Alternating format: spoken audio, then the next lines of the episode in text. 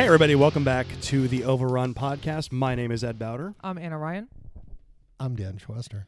And I'm Mike DiFilippo. and today, for the first episode of 2020, welcome back. Happy New Year. Happy New Year.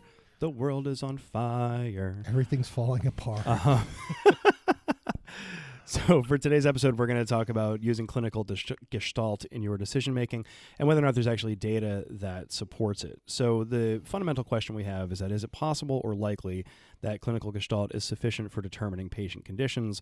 Um, and how does that tie into their outcomes? How does it tie into their treatments, both pre hospitally and in the emergency room? So, let's talk about what gestalt is. Dan, tell us about what gestalt actually is. well, it's kind of like using a phrase. You, ever, it, it's it's foggy.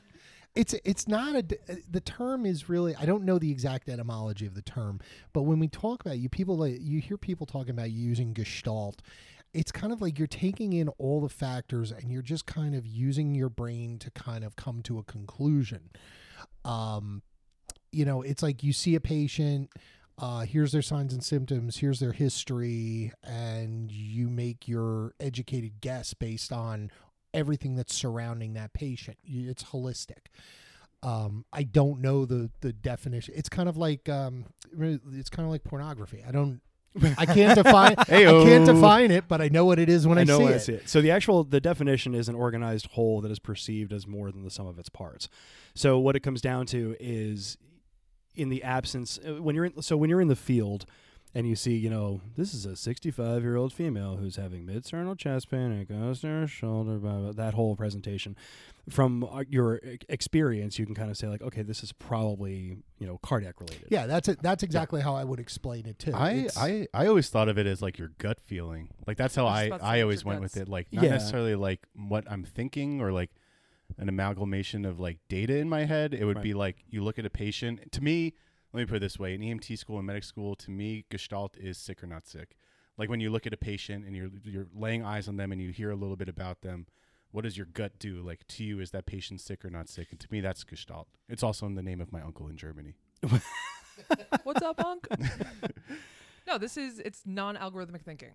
It's not A plus B equals C. It's A plus B plus X plus Y plus whatever it is that I'm seeing in front of me, plus whatever experience I've had in the field beforehand equals the likelihood of the condition that I'm treating. Hmm. Does that make? You forgot to that better? carry the two. Yeah. I don't math. Do you math? No, but that's that's pretty much accurate, and it's you know i- it's this kind of intangible thing that we have, and we hear about it a lot. Um, you oh, know, you- people love throwing the word around. uh, right, and but it, I mean, I, I think it it applies. Um, so it comes down to you know, is it something that we acquire or develop, and if that's the case, how do we acquire it and how do we develop it? So you go through all your training, whether you're going through EMT or medic school or critical care school, or, you know, whatever you're going through, and you get your basic knowledge. But you know, we've all been in a situation where you you know you read a textbook, you read a presentation, and it's like, okay, well, this patient has you know, let's say left upper quadrant pain. It's probably a problem with their spleen, which is generally not the case. You know, there's a million things that abdominal pain can present with. Same thing as like you know, chest pain isn't always cardiac. So Right. you know, I think a lot of times when we're talking to EMT students, we tend to make them think that chest pain is immediately cardiac related. And that's I, I, without you know seeing any data anecdotally. I think that's generally not the case. Most chest pain tends to be pleuritic, or you know, it's gas, or you know, it's lupus. uh, yeah, it's never lupus except for that one One time episode it was it lupus. was. Yeah. Um, you know, so I I think having that kind of critical thinking going through is what we need to to try and get across. So how would one actually you know acquire adequate gestalt to actually get through a patient assessment? Patient contacts. Yeah, I was gonna say I just hands down. through straight up experience, seeing Right. seeing enough things. I, I think if you had to ask me my personal experience with Gestalt, I can give you an example of an experience in the sense that so there's something called a neurogenic yawn. So patients, I feel like a lot of time when you get an altered mental status, unconscious, unresponsive in the field, there's always that question: Are they BSing? Is it serious? Or like what what the etiology is?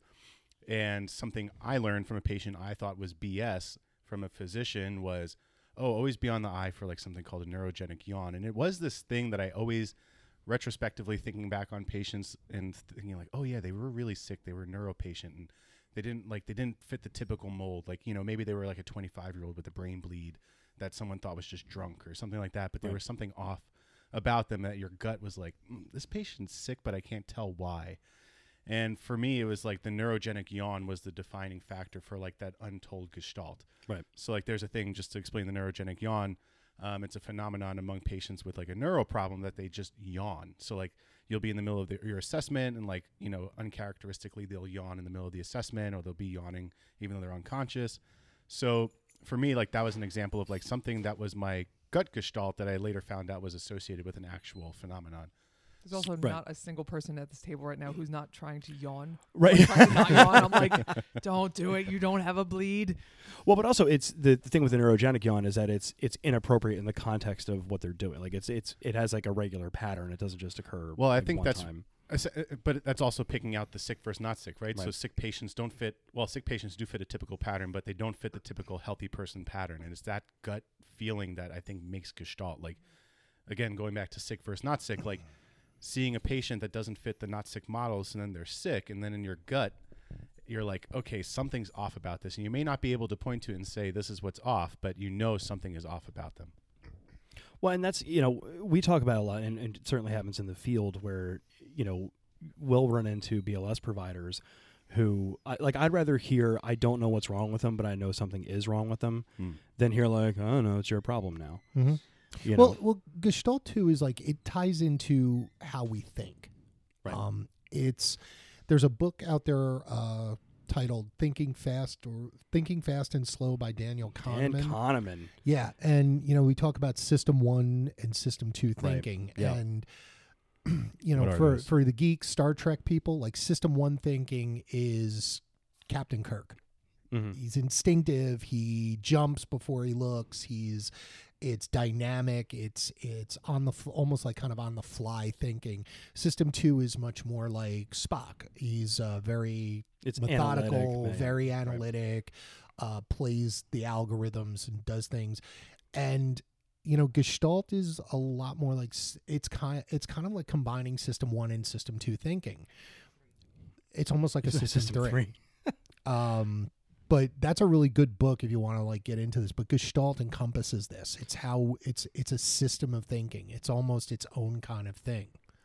just as a thing with um with thinking fast and slow like it is a, a, a absolutely like a book that we're going to recommend but you know fair warning it's almost 840 pages long and it is Light a it, yeah, it's, a- it's a light light sunday reading um it is it is a very hard book to read um i mean it's it's good it gets a message across but you know add it to the uh the 2020 reading list but it's it's a lot to get through. So all right so we do actually have data that supports using gestalt um not necessarily over clinical trials or you know clinical findings but you know you want to ask like okay well if people just see a patient and they're like oh i've seen this before this is an mi but it's an abnormal presentation you know how how close can we get how relevant is it and how uh, how can we apply it so in 2019 this is in july out of academic emergency medicine oliver et al did a study uh, mike what do we think about that I think it was a good study. Um, I don't think it made any groundbreaking um, findings. I think it just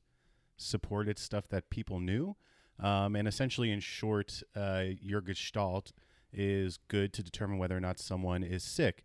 Uh, the specific study itself is the question and the title of the study was Can emergency physician gestalt rule in or rule out acute coronary syndrome? And not to get uh, not to spoil the surprise for anybody, but the answer is yes. Um, so this was a huge multi-center study that was done up in the UK, and it just assessed patients who were adults with suspected cardiac chest pain. Uh, and the outcome was if they developed ACS symptoms over 30 days, which included acute MI, death, but also included if they uh, were re- revascularized. Uh, so it was about 1,600 patients, and essentially they just asked the doc as soon as they walked out of the room, is this or is this not ACS? And they had to say definitely not, all the way up to definitely. So when it said definitely, 63% of the time they were accurate that this patient was uh, some sort of ACS. More importantly, when they said definitely not, 5% of the time those patients, uh, 95% of the time they were accurate. 95% of the time it was not ACS related. and that turned into 100 when you actually had a, a supporting ekg and troponin level Correct. Yep. Yeah. So, which is really good numbers.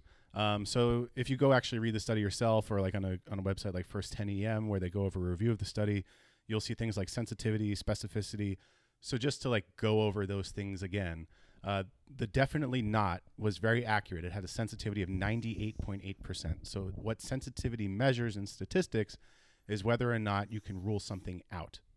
So sensitivity rules out. So with a 98.8% uh, sensitivity, that's extremely good for statistics, especially clinical statistics. So it's it's a great study.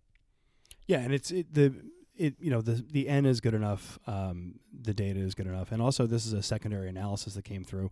Um, this study actually went through one. This is more of like a second look to see how Gestalt actually works. So this is a very very good study.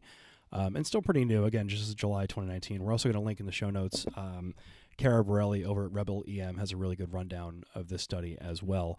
Um, so what I think was interesting about this, and again, we have 100% definitely not with an EKG and a troponin. So when you have medics in the field that are running serial EKGs, like just in case, you know, I, I think a lot of times you're like, oh, maybe I'm trying to find something that's not there. Whereas, Well- you know, you can have a patient where like like abdominal pain often is Right. is not an MI. And that's where the Gestalt thing comes in. You're like, well, maybe, you know, one time six years ago I had someone who had abdominal pain and it was, you know, a clandestine MI. So I think this study does a good job of telling you. So this study isn't saying like never, you know, do things because of protocol or whatever. Right. Essentially, it's just saying like if your gut or your clinical gestalt, whatever you want to call it, whatever clinical gestalt means to you, if you're selling, telling yourself with enough experience that this is definitely not ACS, you can comfortably not pursue ACS as an algorithm. right. If there is even the remotest possibility that you think it's ACS, though, do the ACS workup. Right. Well, and that's where it comes down to trusting your clinicians, right? So if, if you have someone who's like, you know what, I've been doing this for 15 years, and I, I kind of think this is a coronary thing, okay, then then go with that. You know, and that, I feel like that's kind of what this supports. I think Um, this is more the only reason I said that is because you give the example of like we all know that medic that was like oh, 25 years ago I had one MI that presented as a toe pain so now I do a 12 lead on every toe Everybody. pain. Yeah. So I think this study though is very good in the sense that for a reasonable clinician with a reasonable Gestalten background, I think it's important to actually this justifies your your feeling like, you know, literally not all toe pains are MIs. right. So just because you had one experience, which does happen, that's why medicine is also an art and a science. There Mhm. are anomalies and everything, but with good reason, you can now say, "Look, I can trust my gut," and say, "Like, if I really believe this is not ACS, I don't have to do the ACS workup." Right. Also, for those keeping track of the overrun drinking game at home, every time we say Gestalt, it's a social drink. Uh, People are shit faced right now. it's five o'clock in the morning. So Fine. your Yeah. so your instincts do matter.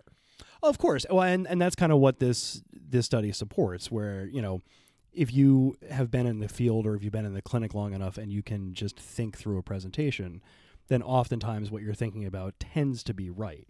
It's not, you know, it's not 100%, nothing ever is.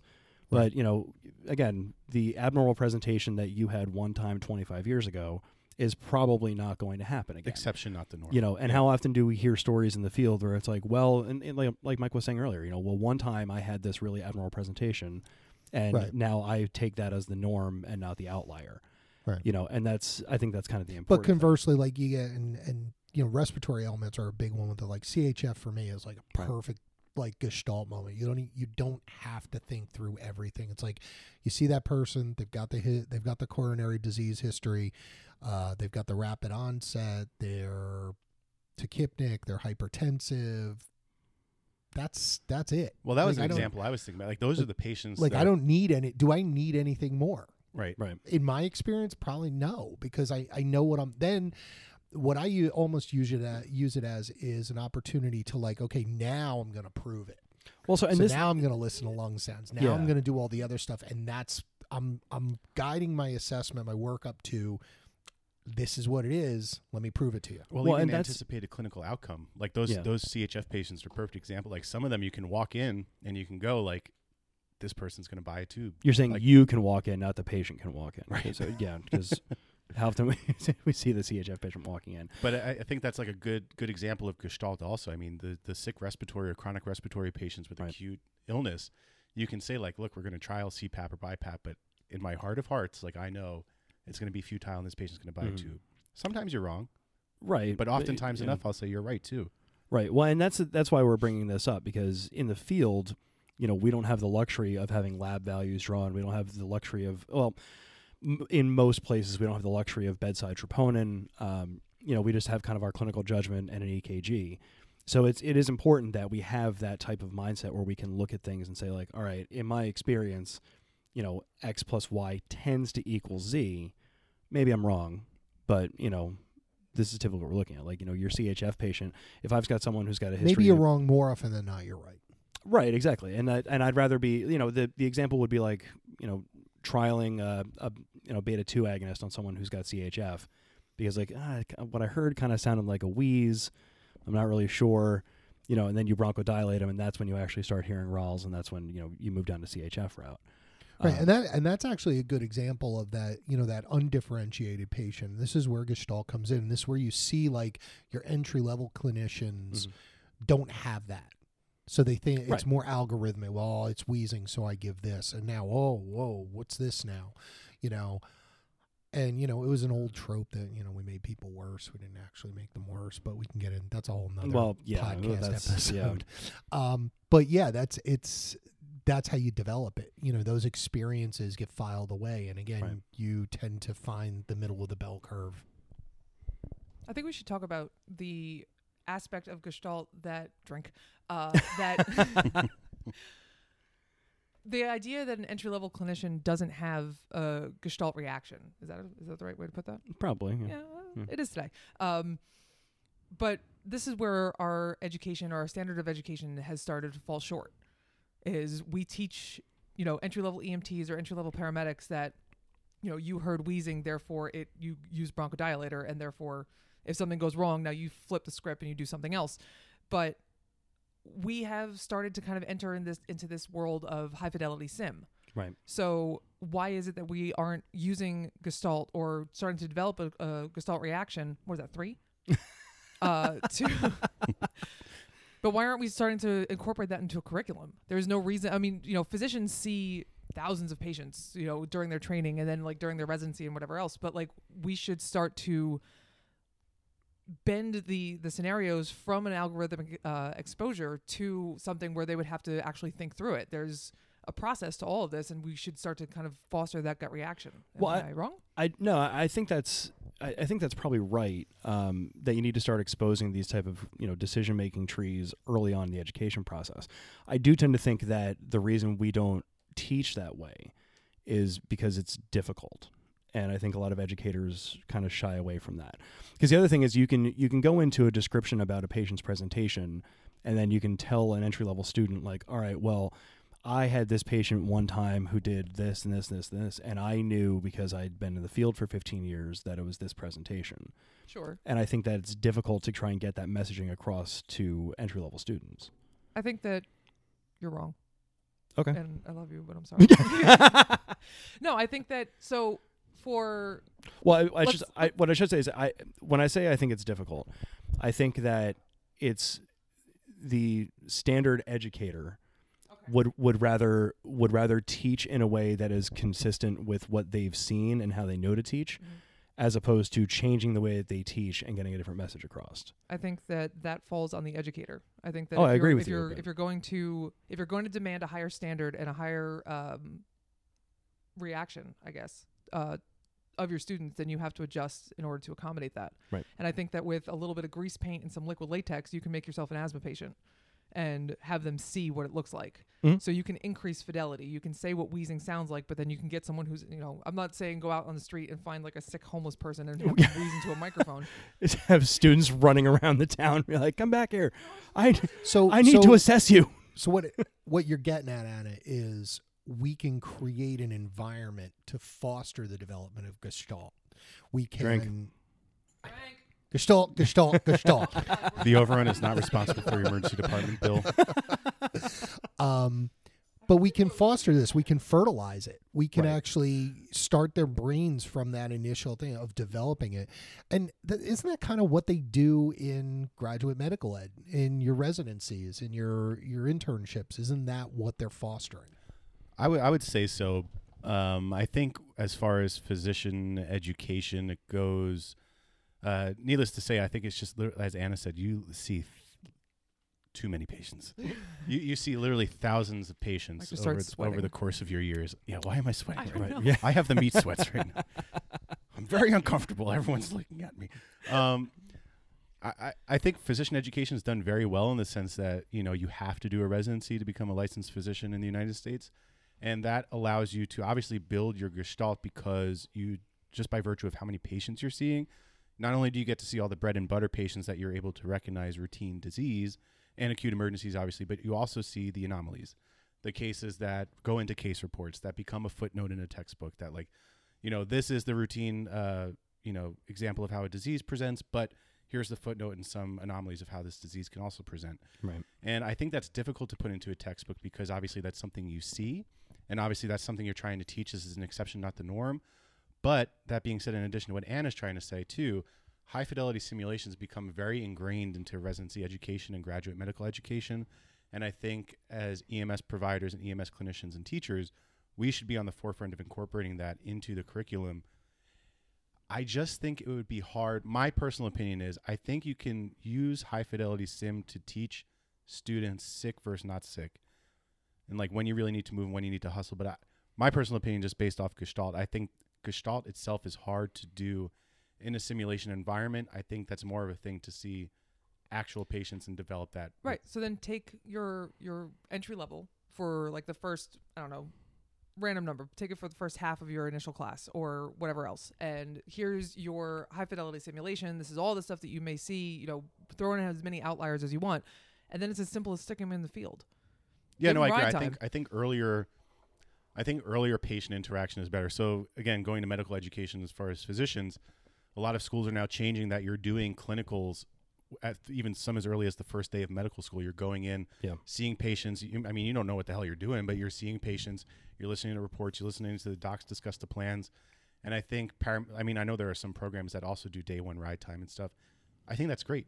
And I, I just think the more patients you see, the earlier, even though you may not understand, you can remember. Like, I just remember the medics I was with, like going to work when this patient presented like this, and I had no idea what was going on. But like, that's somewhere in your memory and will help form some connection somewhere. Well, and that's kind of the bigger point uh, that I think.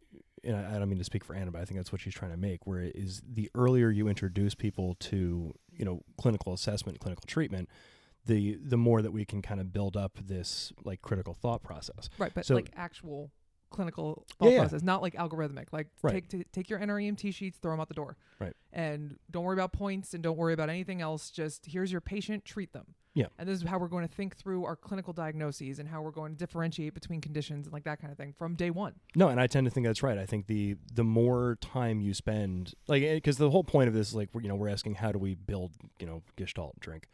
Um, it's you know, Time, time plus experience. That's, right, and that and that's pretty much all it is. And you it know, really is. so It's the- the sooner cases, you're- experience. yeah, And and, I the, think the sooner you're exposed to things, the the faster Get you your can build students in a high decision-making. volume system. Let them Right. see like tons of patients. I mean, obviously, there's pros and cons to which system you system you work in, but I just think the more patients you see, even at a fast rate, you may not need to understand everything that's going on, but just seeing a broad diversity of patients and a broad diversity of complaints, Yeah.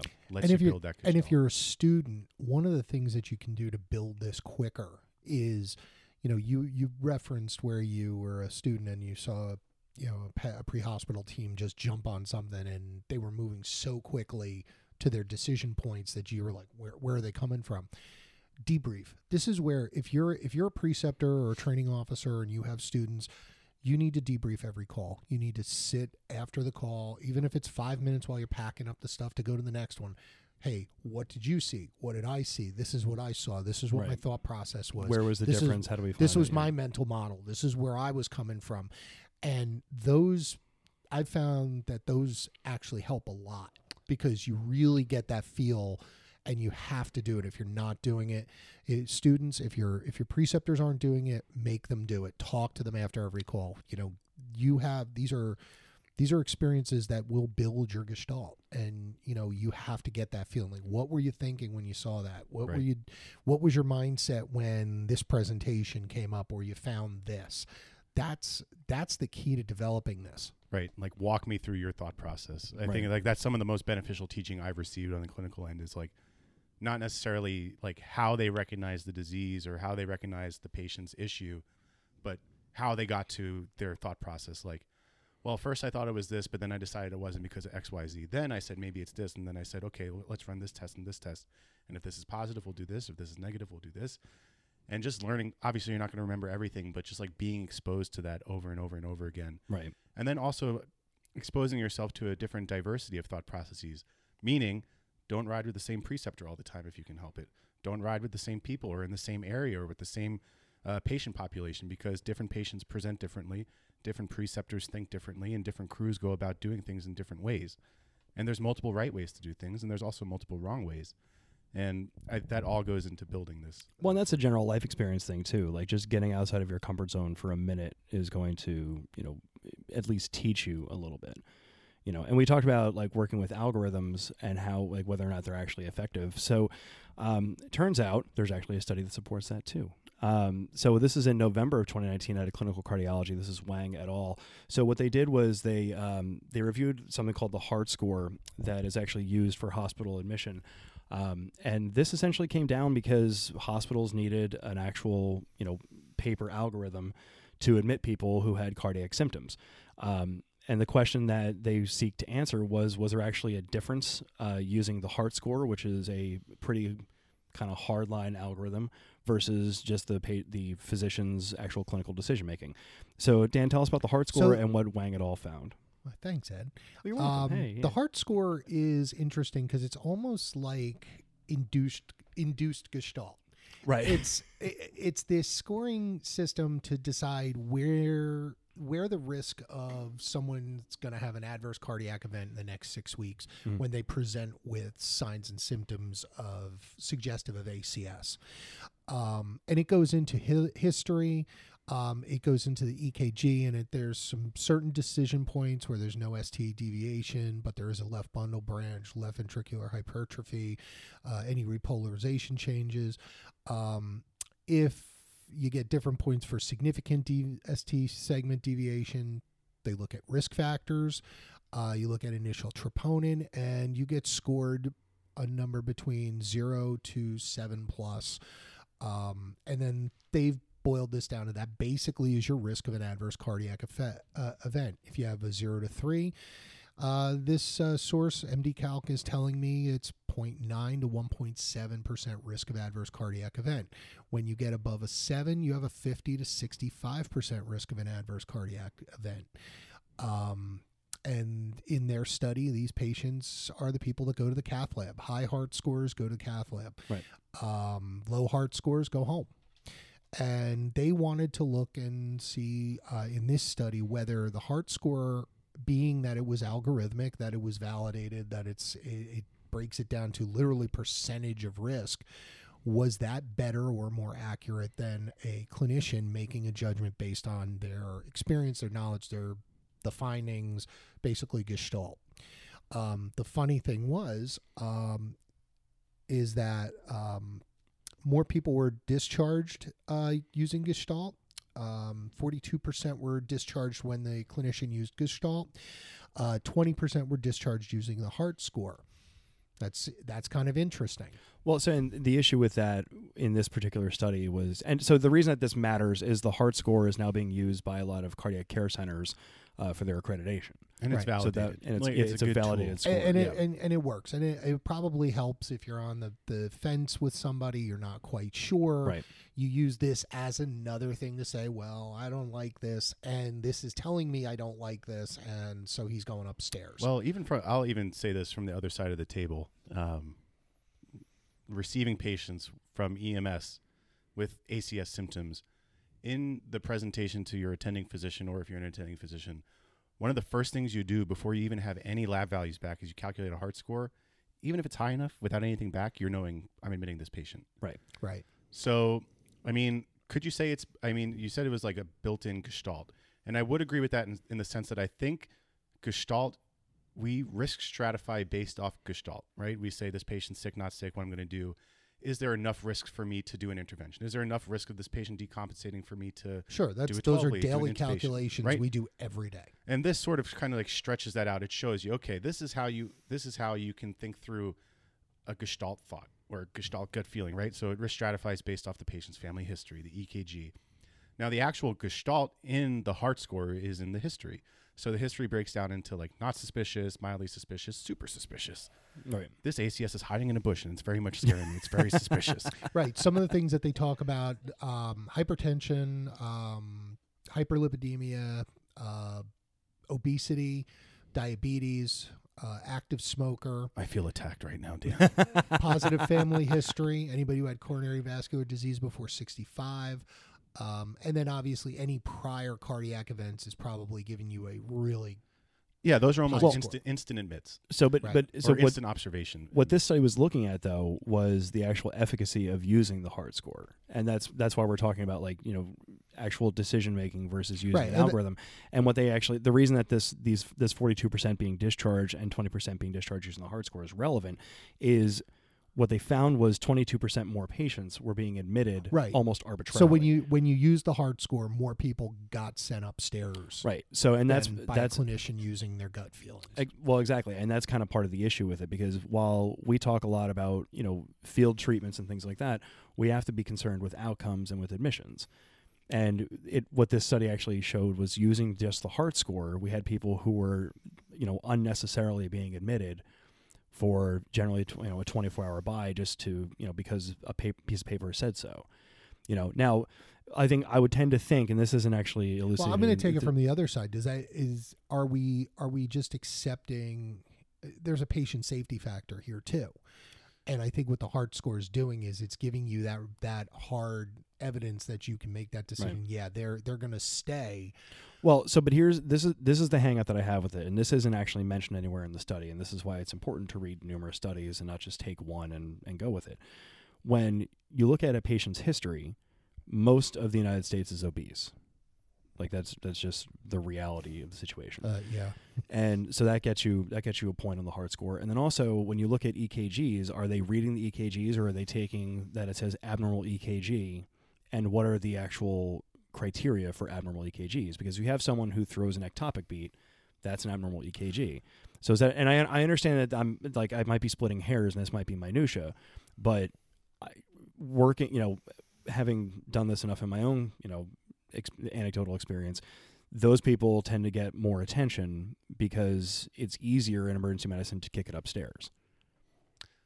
Mm, so a couple things. Uh, one about the EKGs. I would say that um, my experience seeing physicians at several different hospitals, from community to academic powerhouses, has been that they don't necessarily make that point based off just one EKG. It's usually you compare it to a previous if you have it, and then even if there is something abnormal, quote unquote, let's say mildly abnormal, right? That's a good question. What defines an abnormal EKG for the heart score, or what defines an abnormal EKG for your Gestalt, right? Does one PAC make you suspicious of ACS in someone? Hmm. Nah, No. not really. Healthy shouldn't. people throw PACs, even PVCs all day long, right? So let's say you do have that EKG. It takes two seconds to run another one, right? The big thing with EKGs, 12 leads, especially the data showing now, is like serial 12 leads, serial troponins, right? So that's why even if you, but that's the thing with the heart score, even if there's a little bit of suspicion, even enough to just kick your gut up and go, eh. A lot of places now are to continue into that, not necessarily kicking them upstairs to, to quote unquote take a bed in the hospital. A lot of EDs are now opening up like observation units in the ED, so ED Right. obs units, Yeah. or a coronary obs unit in the ED. So there are a significant amount of patients, like you said, a lot of Americans are obese. That's just a factor of where we live. That automatically predisposes them to more ACS and makes them more of a risk factor Right. for having an MI, which kind of sucks because now like every person that gets a 911 call or comes to ED with chest pain, yeah, you're fat Yeah. and you have chest pain. You have a heart score, right? It yeah. could You're just be because you're fat and you you work Right. you walked around for once or like something, right? Like it's not necessarily it doesn't make ACS. It's just like oh shit, your your, your muscles aren't used to moving in your chest like that. right, Right. Yeah. Yeah. Um, but, those patients are important though because I mean this is all the stuff you don't normally think about because the downfall of Gestalt is sometimes some things are so normalized in either your experience or your society that you don't recognize them as a risk, right? So let, us take obesity for you. like obesity has been very normalized in American culture that you don't necessarily think of obesity or being fat as a huge risk to your life because my grandpa's obese, I'm obese, my uncle's obese, like everybody you know is obese and they're alive and well. But there are risk factors associated with obesity that definitely go into playing into the heart score that these patients require more of a workup. So, in short, I know I'm rambling. My point I wanted to make is I think there's a fine line and a definite use for both your gut and to have validated statistical tools to help you rule in or rule out things.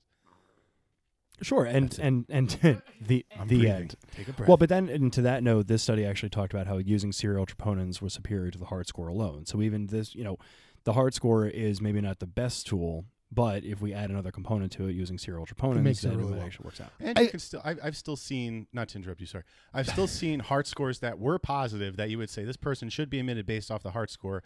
But so the other thing people now track is the serial troponin or the delta troponin, meaning you take two or three troponins and you track whether or not they're increasing or Right. decreasing over a certain amount of time.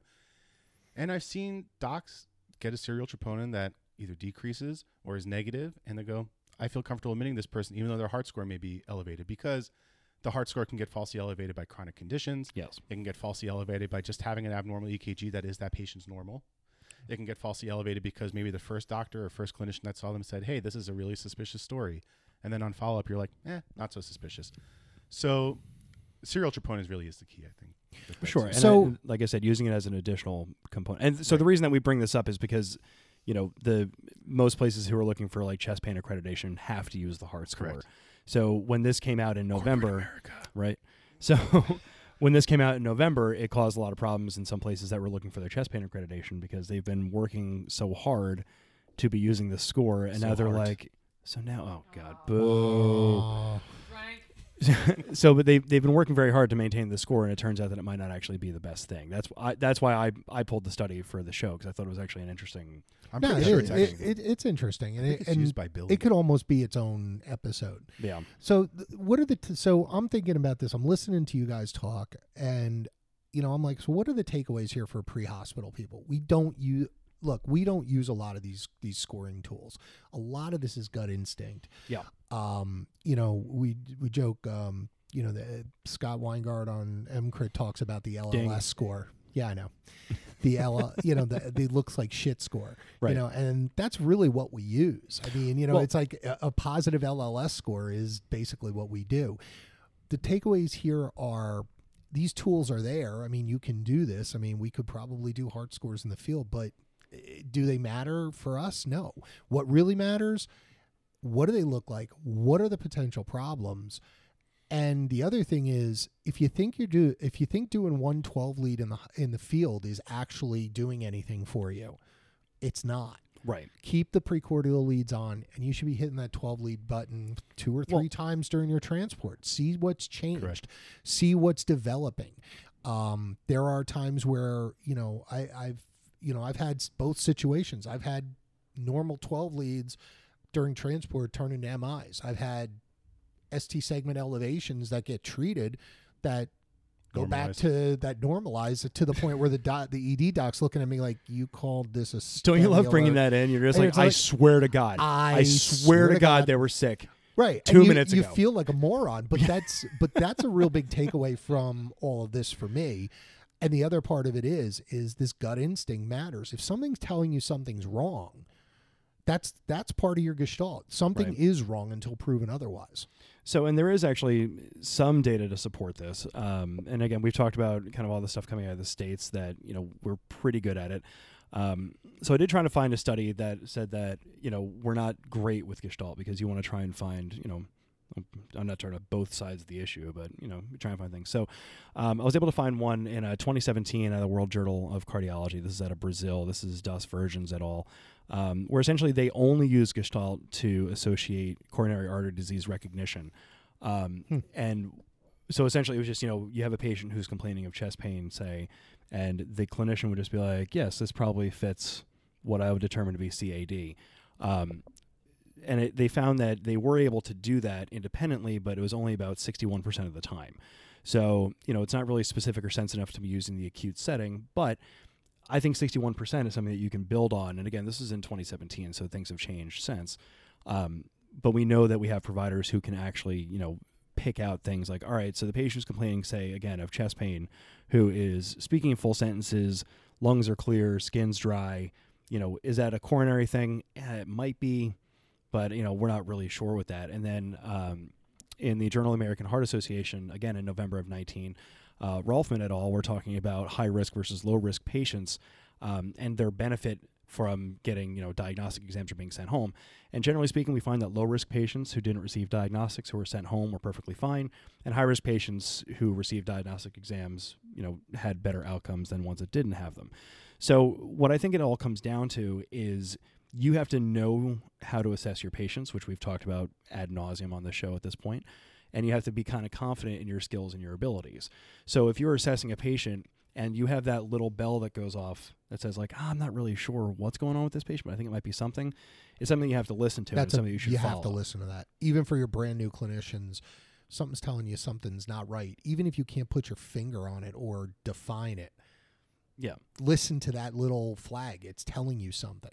Right, and that's that's kind of the point. You know, we know eh, we try to to quantify and you know stratify everything with as much data as we possibly can, and we do have some things here that actually support it. But at, in the end, Gestalt ding drink is just it's one of those things. It's an intangible that we really can't control for. But I do think that it's something that we can kind of grow. Um, you know, and try and make better for for patient care. So it's it's an interesting topic. We do want to know what you guys think about this. Um, let us know how using your clinical gestalt drink has uh, has affected your care in the field. We're interested to know. We're at overonproductions at gmail.com. We are also on all the social media sites, the Instagram, the Facebook, and uh, Snapchat. uh, Over Productions. And we now have a Snapchat at Over on Productions. Um, so you can see us uh, snapping all of our things. Um, and again, let us know what you guys think. We're interested to hear it. And for the overrun, I'm Ed Bowder, I'm Dan Schuster. I'm Anna Ryan. And I'm Mike DiFilippo. and we'll talk to you next time. Gestalt. Ding.